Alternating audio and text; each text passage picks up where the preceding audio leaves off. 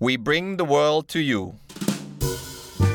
ขอต้อนรับเข้าสู่เล่าเรื่องรอบโลก พอดคาสต์ที่จะเล่าเรื่องราวรอบโลก ผ่านมุมมองของดิฉัน กรุณาบัวคำศรี สวัสดีค่ะ ต้อนรับเข้าสู่เล่าเรื่องรอบโลกกับดิฉันกรุณาบัวคำศรีในเวอร์ชันของพอดแคสต์ วันนี้ชวนคุยกันเรื่องของสุภาพสตรีหมายเลขหนึ่ง เพราะว่าก็เป็นเรื่องที่ผู้คนให้ความสนใจ หลังจากที่ มีการเปลี่ยนผู้นำคนใหม่ในสหรัฐนะคะ ก็จากโดนัลด์ทรัมป์กลายเป็นโจไบเดนแล้วก็พอๆกับการจับตาดูว่าเขาจะมีนโยบายทิศทางยังไง ก็คือเรื่องของสตรีที่ข้างกายท่านผู้นำสุภาพสตรีหมายเลขหนึ่งนั่นเองนะคะ ดรจิลไบเดนแต่ว่าวันนี้จะไม่พูดคุยเกี่ยวกับเรื่องของดรจิลไบเดน ภริยาของท่านประธานาธิบดีโจไบเดน แต่จะพูดถึงเรื่องสุภาพสตรีหมายเลขหนึ่งคนหนึ่งนะคะ ซึ่งดิฉันก็ต้องบอกว่าชื่นชอบเป็นพิเศษ เพราะว่าเป็นคนที่เขาเรียกว่าเปลี่ยนกฎเปลี่ยนธรรมเนียมหลาย ๆ อย่าง ของการเป็นสุภาพสตรีหมายเลขหนึ่งซึ่งแต่เดิมเนี่ยแต่เดิมเลยนะคะร้อยกว่าปีที่แล้วเนี่ยเป็นไม้ประดับต้องบอกอย่างนั้นนะคะแล้วก็ไม่ค่อยมีปากมีเสียงมีหน้าที่ แค่ดูแลความเรียบร้อยของทำเนียบขาว ดูแลสามีเท่านั้นนะคะ แต่ว่าสุภาพสตรีหมายเลขหนึ่งที่เรากำลังจะพูดถึงคนนี้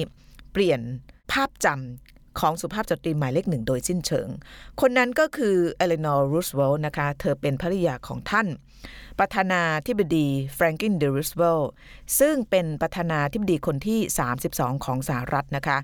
แต่ว่าก็คงจะ ไม่รอบด้านมาก ถ้าเกิดเราไม่รู้จักกับท่านประธานาธิบดีแฟรงกลินดีรูสเวลต์ก่อนว่าท่านมีบทบาทสำคัญยังไงในการเมืองสหรัฐในประวัติศาสตร์ของสหรัฐ เพื่อที่จะได้เข้าใจสุภาพสตรีหมายเลขหนึ่งของท่านมากขึ้นนะคะ เพราะฉะนั้นสั้นๆก่อนสำหรับท่านประธานาธิบดีแฟรงกลินรูสเวลต์ที่หลายคนเรียกชื่อย่อนะคะว่า FDR นะคะก็ย่อมาจาก Franklin แล้วก็ D Roosevelt นะคะเพราะว่าถ้าพูดชื่อเต็มเนี่ยจะยาวไป ก็ขออนุญาตพูด FDR เลยแล้วกันนะคะท่านเป็นประธานาธิบดีคนที่ 32 ของประเทศนะคะแล้วก็ได้ชื่อว่าเป็นรัฐบุรุษของสหรัฐนะคะดำรงตำแหน่งยาวนานถึง 4 สมัยด้วยกันนะคะ4สมัยก็ถ้าเอา 4คูณ4ก็เป็น 16 แต่ว่าท่านอยู่ไม่ครบ 16 ปี เพราะว่าท่านถึงแก่สัญญกรรมก่อนที่จะหมดจากวาระ ซึ่งในช่วงที่ท่านถึงแก่สัญญกรรมเนี่ยเป็นช่วงคาบเกี่ยว ระหว่างที่สงครามโลกครั้งที่สองเนี่ยกำลังจะสิ้นสุดนะคะท่านเป็นผู้นำสหรัฐที่คนเรียกว่ารักแล้วก็ยกย่องมากนะคะเพราะว่าพาอเมริกันผ่านวิกฤตการ หนักๆมาได้หลายครั้งหลายครานะคะไม่ว่าจะเป็นวิกฤตการทางด้านเศรษฐกิจ แล้วก็เรื่องของสงครามที่ใหญ่ที่สุดก็คือสงครามโลกครั้งที่สองนะคะในช่วงที่ท่านดำรงตำแหน่งเนี่ยจะพูดถึงเหตุการณ์2อย่างที่เกิดขึ้นนะคะเพราะว่าถ้าเกิดพูดหมดเนี่ยอาจจะยาวไปนะยาวไป เหตุการณ์สำคัญ2อย่างที่เกิดขึ้นในช่วงสมัยของที่ FDR เป็นประธานาธิบดีเนี่ยสำคัญอันแรกก็คือเศรษฐกิจตกต่ำ ครั้งใหญ่ของโลกนะคะที่รู้จักกันในชื่อของ the Great Depression นะคะก็เป็นภาวะเศรษฐกิจตกต่ำทั่วโลกที่เกิดขึ้นจากผลพวงของสงครามโลกครั้งที่หนึ่งนะคะแล้วก็ช่วงนั้นเนี่ยปรากฏว่ามันเริ่มขึ้นจากตลาดหุ้นในสหรัฐ ที่แหมแบบหลังสงครามโลกเนี่ยคนก็จะมีความหวังมีเรื่องของการใช้ชีวิตที่ที่แบบ เปิดกว้างหรูหราจับจ่ายใช้สอยมากขึ้น แล้วก็มันเกินเกินกำลังนะคะแล้วก็เกินเเขาเรียกว่าประสิทธิภาพของตลาด แล้วก็กำลังการผลิตที่มันจะทำได้ เพราะฉะนั้นก็เลยเกิดภาวะ crash ในตลาดหุ้น แล้วก็ตามมาด้วยภาวะเศรษฐกิจตกต่ำอย่างหนัก ซึ่งตอนนั้นเนี่ยภาวะเศรษฐกิจตกต่ำอย่างหนักเนี่ยมันกลาย ไปเป็นปรากฏการณ์ทั่วโลกนะคะไม่เฉพาะในสหรัฐเท่านั้นในสมัยของประเทศไทยเนี่ยน่าจะอยู่ปลายปลายรัชสมัยของรัชกาลที่6นะคะถ้าเกิดเราอ่านหนังสือประวัติศาสตร์เนี่ยเราจะรู้ว่าช่วงนั้นเนี่ยเศรษฐกิจตกต่ำต้องมีการประหยัดงบประมาณ แล้วก็นำมาสู่การเปลี่ยนแปลงการปกครองในช่วงสมัยของรัชกาลที่7นะคะซึ่งช่วงที่เอามาเปรียบเทียบให้ดูเนี่ยเพื่อที่จะได้ดูว่าในช่วงนั้นเนี่ยมันมีความเรียก ลำบากยากแค้นยังไงนะคะโดยเฉพาะในสหรัฐนะคะแล้วก็อันที่สองที่ FDR หรือว่าท่านประธานาธิบดีแฟรงกินเนี่ยผ่านเออพาประเทศผ่านวิกฤตมาได้ นอกเหนือจาก Great Depression แล้วเนี่ย ก็คือช่วงสงครามโลกครั้งที่ 2 นะคะ เอาช่วง Great Depression ก่อนนะคะ ช่วง Great Depression เนี่ย ปรากฏว่าก็เกิด ปัญหาเศรษฐกิจอย่างที่บอกคนตกงานนะคะตกงานเนี่ยประมาณ 1 ใน 4 ของคนสหรัฐเนี่ยตกงาน ตอนนั้นเนี่ยที่ท่านประธานาธิบดีทำเนี่ยก็คือเอานโยบายที่เรียกว่า New Deal สมัยนี้ก็จะคล้ายๆกับนโยบายประชานิยมนะคะเอาเงินภาครัฐเนี่ยไปช่วยไปฉีด กระตุ้นเศรษฐกิจโดยตรงนะคะแล้วก็ประชาชนก็ได้เงินไปจับจ่ายใช้สอยนะคะ คิดง่ายๆ ก็ประชานิยมบ้านเราเนี่ยค่ะหรือว่าหลาย ๆประเทศที่ใช้กันก็เรียกประชานิยมเหมือนกันนะคะนอกเหนือจากนี้ก็มีการเริ่มในเรื่องของให้มีสวัสดิการแรงงาน เพื่อที่จะรับประกันค่าแรงขั้นต่ำอะไร พวกนี้ก็เกิดขึ้นในสมัยท่านทั้งนั้นนะคะแล้วก็ที่จะเกี่ยวเข้ามา กับเรื่องของสุภาพสตรีหมายเลขหนึ่งเนี่ยเพราะว่าภริยาของท่านก็คือเอเลนอร์รูสเวลต์เนี่ยก็มีบทบาทอย่างมากในช่วงนั้นนะคะ เธอเป็นจริง ๆ แล้วเธอเกิดมาในครอบครัวที่ร่ำรวย แล้วก็มีชื่อเสียงนะคะในนิวยอร์กแล้วก็ต้องบอกว่าเป็นตระกูลที่มีอิทธิพลทางการเมือง เพราะว่าลุงของเธอเนี่ยเป็น อดีตผู้นำของสหรัฐนะคะก็คือประธานาธิบดีเทโอรูสเวลล์นะคะแล้วก็เธอกับแฟรงกินเดรูสเวลล์เนี่ยเป็นญาติห่างๆกันด้วยนะแต่ว่าจะไม่พูดถึงเรื่องของความสัมพันธ์แล้วก็ชีวิตส่วนตัวจะพูดถึงงานนะคะในช่วงที่ประธานาธิบดี FDR เนี่ยกำลังแก้ไขปัญหาเศรษฐกิจตกต่ำในช่วง Great Depression เนี่ยสุภาพสตรีหมายเลขหนึ่ง เธอก็มีบทบาทมากนะคะเอเลนอร์รูสเวลต์เนี่ยเนื่องจากเธอเป็นคนที่ได้รับการศึกษาดี แล้วก็เป็นคนที่ เหมือนกับทำงาน charity หรือว่างานการกุศลลงไปคลุกคลีกับคนที่ด้อยโอกาส เพราะฉะนั้นเธอก็เห็นสภาพความเป็นจริง แล้วก็อยากจะช่วยงานสามีนะคะ ช่วงนั้นสิ่งที่เธอทำเนี่ยก็คือการจัดรายการวิทยุนะในช่วงนั้นเนี่ย medium หรือว่าสื่อที่บรรดาผู้นำประเทศจะสื่อไปถึงประชาชนได้ง่าย แล้วก็ตรงที่สุด ก็คือวิทยุนะคะวิทยุเนี่ยมันจะเข้าไปทุกหัวแรงของบ้านเลย คืออย่างอื่นก็ไม่มีอะทีวีอินเทอร์เน็ตอะไรพวกนี้นะคะเพราะฉะนั้นวิทยุก็ถูกใช้เป็นสื่อที่ทรงพลังในการที่จะสื่อสารกับประชาชน ในช่วงนั้นเนี่ยท่านประธานาธิบดี FDR เนี่ยท่านก็มี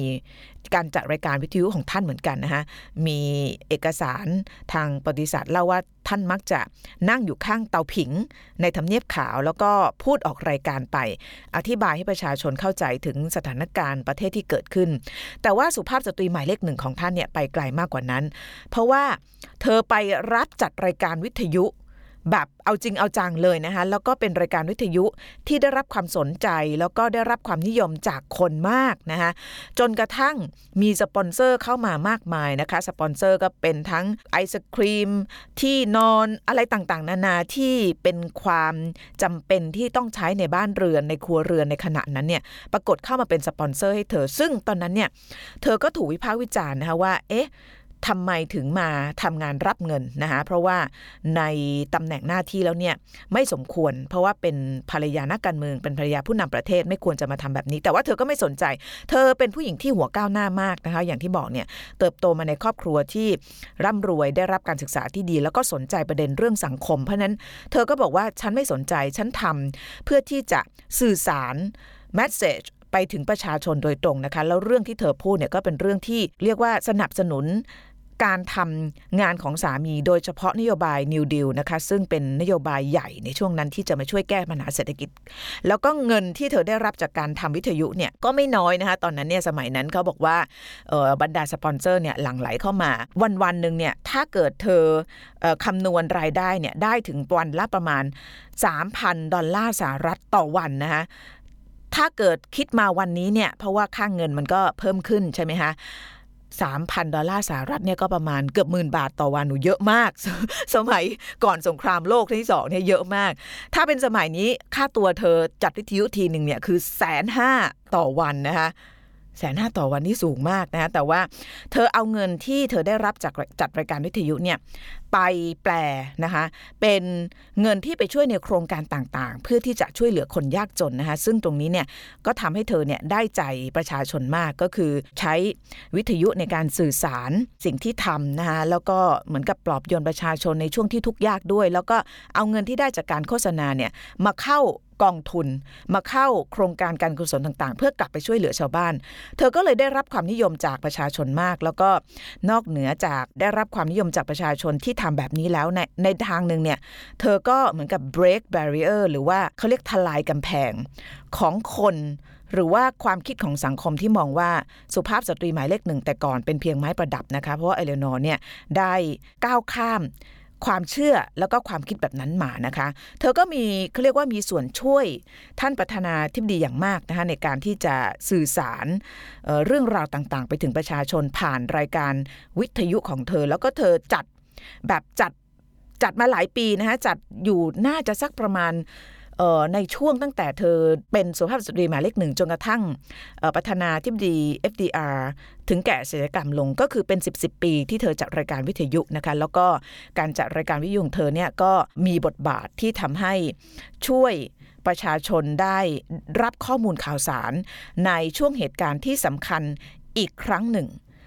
ที่ FDR ดำรงตำแหน่งประธานาธิบดีก็คือช่วงสงครามโลกครั้งที่2นะคะช่วงนั้นจริงแล้วเนี่ยสหรัฐไม่ได้อยากจะเข้าสงครามนะคะก็ลังเลอยู่ ตอนนั้นสงครามก็กำลังเรียกว่าตะลุมบอลกันอยู่ในในในยุโรปนะคะแล้วก็ในเอเชียสหรัฐตอนนั้นเนี่ยถูกดึงเข้าสงครามด้วยความจำเป็นนะคะเพราะว่าญี่ปุ่นนะคะดันส่ง เครื่องบินเข้ามาโจมตีอ่าวเพอร์ของสหรัฐในรัฐฮาวาย เมื่อวันที่ 7 ธันวาคม ปี 1941 นะคะ ซึ่งตอนนั้นเนี่ยเครื่องบินใครที่ดูหนังที่เกี่ยวข้องกับเรื่องของเพิร์ลฮาร์เบอร์หรือว่าอ่าวเพิร์ลเนี่ยก็จะเห็นความเสียหายมากมายที่เกิดขึ้นนะคะแล้วก็สหรัฐก็ถือว่ายอมไม่ได้ เพราะว่าเหยียบจมูกนะคะมาถึงแผ่นดินของสหรัฐคือมาโจมตีในสหรัฐเลย เพราะนั้นก็ยอมไม่ได้ ประธานาธิบดี FDR ก็เลยประกาศ พาสหรัฐเข้าสู่สงครามโลกครั้งที่2นะคะแล้วก็ตอนนั้นเนี่ยก็มีการเกณฑ์บริษัทเอกชนผลิตพวกอาวุธสงคราม รถถังปืน อุปกรณ์ต่างๆนะคะกองทัพสหรัฐถูกส่งเข้าประจำการในสหภาพยุโรปนะคะก็ส่งไปแบบ80,000 90,000แสนนายนะคะซึ่งการส่งทหารเข้าไปจำนวนมากขนาดนั้นทำให้สหรัฐเนี่ย จำเป็นต้องใช้แรงงานที่เป็นผู้หญิงนะคะผู้หญิงต้องถูกดึงออกจากบ้าน เข้าไปทำงานในโรงงานที่ผู้ชายเคยทำนะคะโรงงานจำนวนมากก็ถูกเปลี่ยนมาผลิตวัสดุที่เกี่ยวข้องกับสงครามนะคะ ตั้งแต่เครื่องบินรบ ร่มชูชีพ ไปจนถึงผ้าพันแผลนะคะซึ่งสุภาพสตรีหมายเลขหนึ่งเอเลนอร์รูสเวลต์เนี่ยก็ เห็นการเปลี่ยนแปลงตรงนี้ แล้วก็อยากจะให้กำลังใจสนับสนุนบทบาทของผู้หญิงนะคะเพราะว่าเธอเป็นคนที่เชื่อในเรื่องของสุภาพสตรีนะคะเธอก็รณรงค์ให้ผู้หญิงเหล่านี้ในแง่ของกำลังใจด้วยนะคะแล้วก็ในแง่ของอสิ่งที่ได้รับเป็นการตอบแทนอย่างเช่นเรื่องเงินหรือว่าเรื่องเงินเดือนนะคะ ซึ่งนอกเหนือจากการทำในฐานะ ที่เป็นคนรณรงค์ผ่านโครงการต่างๆ ที่เป็นโครงการการกุศลแล้วเนี่ย เธอก็ใช้วิทยุเนี่ยที่เล่าให้ฟังเมื่อสักครู่เนี่ยเป็นเครื่องมือในการบอกเล่านะคะเรื่องราวที่เกิดขึ้นนะคะซึ่งนอกเหนือจากนี้เนี่ยบทบาทที่สำคัญอีกอย่างหนึ่งของเอลินอร์รูสเวลในช่วงนั้นก็คือการเดินทางไปทั่วโลกนะคะ เธอเดินทางไม่เฉพาะในอเมริกา แต่ว่าออกไปทั่วโลก ไปเยี่ยมทหารสหรัฐที่ประจำการอยู่ในยุโรปในแปซิฟิกใต้ ในหนังสือประวัติศาสตร์เล่มหนึ่งเนี่ยระบุว่าเธอเคยเดินทางมา แถวแถวเอเชียด้วยนะคะ จนคนเรียกเธอว่าเป็นเอเลนอร์ทุกที่นะคะ เธอไปทุกที่ทุกเวลาเลยนะคะ แล้วก็เธอก็มีความมุ่งมั่นนะคะ แล้วก็เป็นจุดเริ่มต้นที่ทำให้เธอสนใจ เรื่องของสิทธิ มนุษยชน แล้วก็เรื่องที่มันใหญ่กว่าเรื่องของสหรัฐ แล้วในเวลาต่อมาเนี่ยปรากฏเธอก็มีบทบาทสำคัญในองค์การสหประชาชาติ ซึ่งตั้งขึ้นหลังสงครามโลกที่สองเพื่อพยายามจะหยุดความขัดแย้งด้วยการใช้อาวุธนะฮะซึ่งบทบาททั้งหมดของเอเลนอร์รูสเวลต์เนี่ยทำให้เธอได้รับการยกย่องว่า เป็นสุภาพสตรีหมายเลขหนึ่งที่คนรักแล้วก็เคารพมากที่สุดในประวัติศาสตร์ของสหรัฐอเมริกานะคะนี่คือเรื่องราวของผู้หญิงคนหนึ่งที่ เรียกว่าทำมากมายหลายอย่าง แล้วก็เป็นการทำที่เกิดขึ้นในช่วงที่สมัยผู้หญิงยังไม่ได้มีสิทธิ์มีเสียงมากนัก เพราะฉะนั้นถ้าเกิดถามว่าใครเป็นสุภาพสตรีหมายเลขหนึ่งในดวงใจดิฉันเนี่ยดิฉันก็จะยกให้เอเลนอร์รูสเวลต์นะคะ เอาละค่ะ วันนี้ลากันไปก่อนสวัสดีค่ะ